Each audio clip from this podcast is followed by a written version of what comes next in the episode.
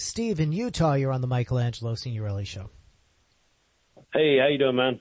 Okay. All right. Hey, so we're talking about disinformation. Why aren't we going after Joe Biden or Rachel Maddow for spreading disinformation about the COVID vaccine? And and what is curious. that? Uh, if you get the shot, you won't get COVID and you can't transmit it to other people. Right. So that's incorrect. Uh, that is something that Incorrect. is largely correct. If I tell you take two aspirin and it'll get rid of your headache, is that a hundred percent, Steve? Is your Well, headache a hundred percent of the time? Is your headache going to go away a hundred percent of the time? If I tell you, um, you, we're going to give you penicillin and it will kill this uh, infection that you have, is that a hundred percent? Uh, or is there a chance it won't kill your infection? Medical science, of course, has all kinds of uh, exceptions.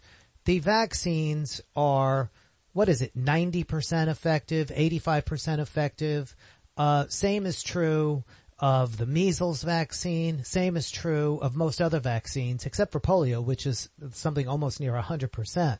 But we say about all of them, get this done and you will save yourself. Now, what we do know from the science is that your chances of being hospitalized, even if you get a breakthrough infection, are dramatically lower. So no, nobody was putting out misinformation. We, we're learning as we go and we're learning the more precise, um, you know, effects of the vaccines, but there is nothing even close to saying the vaccines are ineffective Uh, in terms of real world, what's happening in the real world.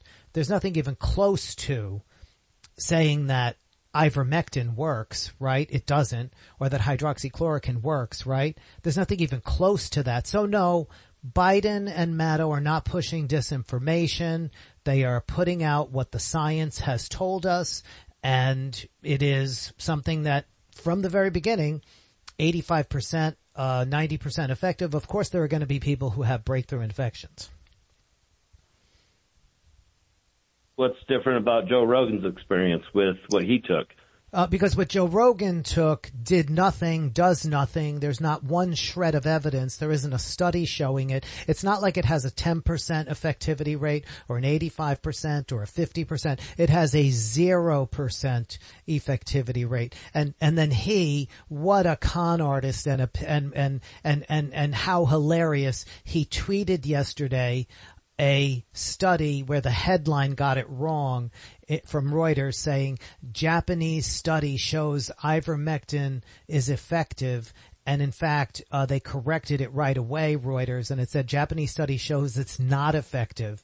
Uh, and he got duped because he had to change, he had to take that off, uh, after that. There's not one shred of evidence from any scientific study showing that it's 85% effective or 55% effective or even 0.0125% effective. It's garbage. Just as hydroxychloroquine is jar- garbage. Just as drinking your urine is garbage. Or maybe you're gonna make the tea out of the pine leaves. What do you think? Pine needle tea, Steve?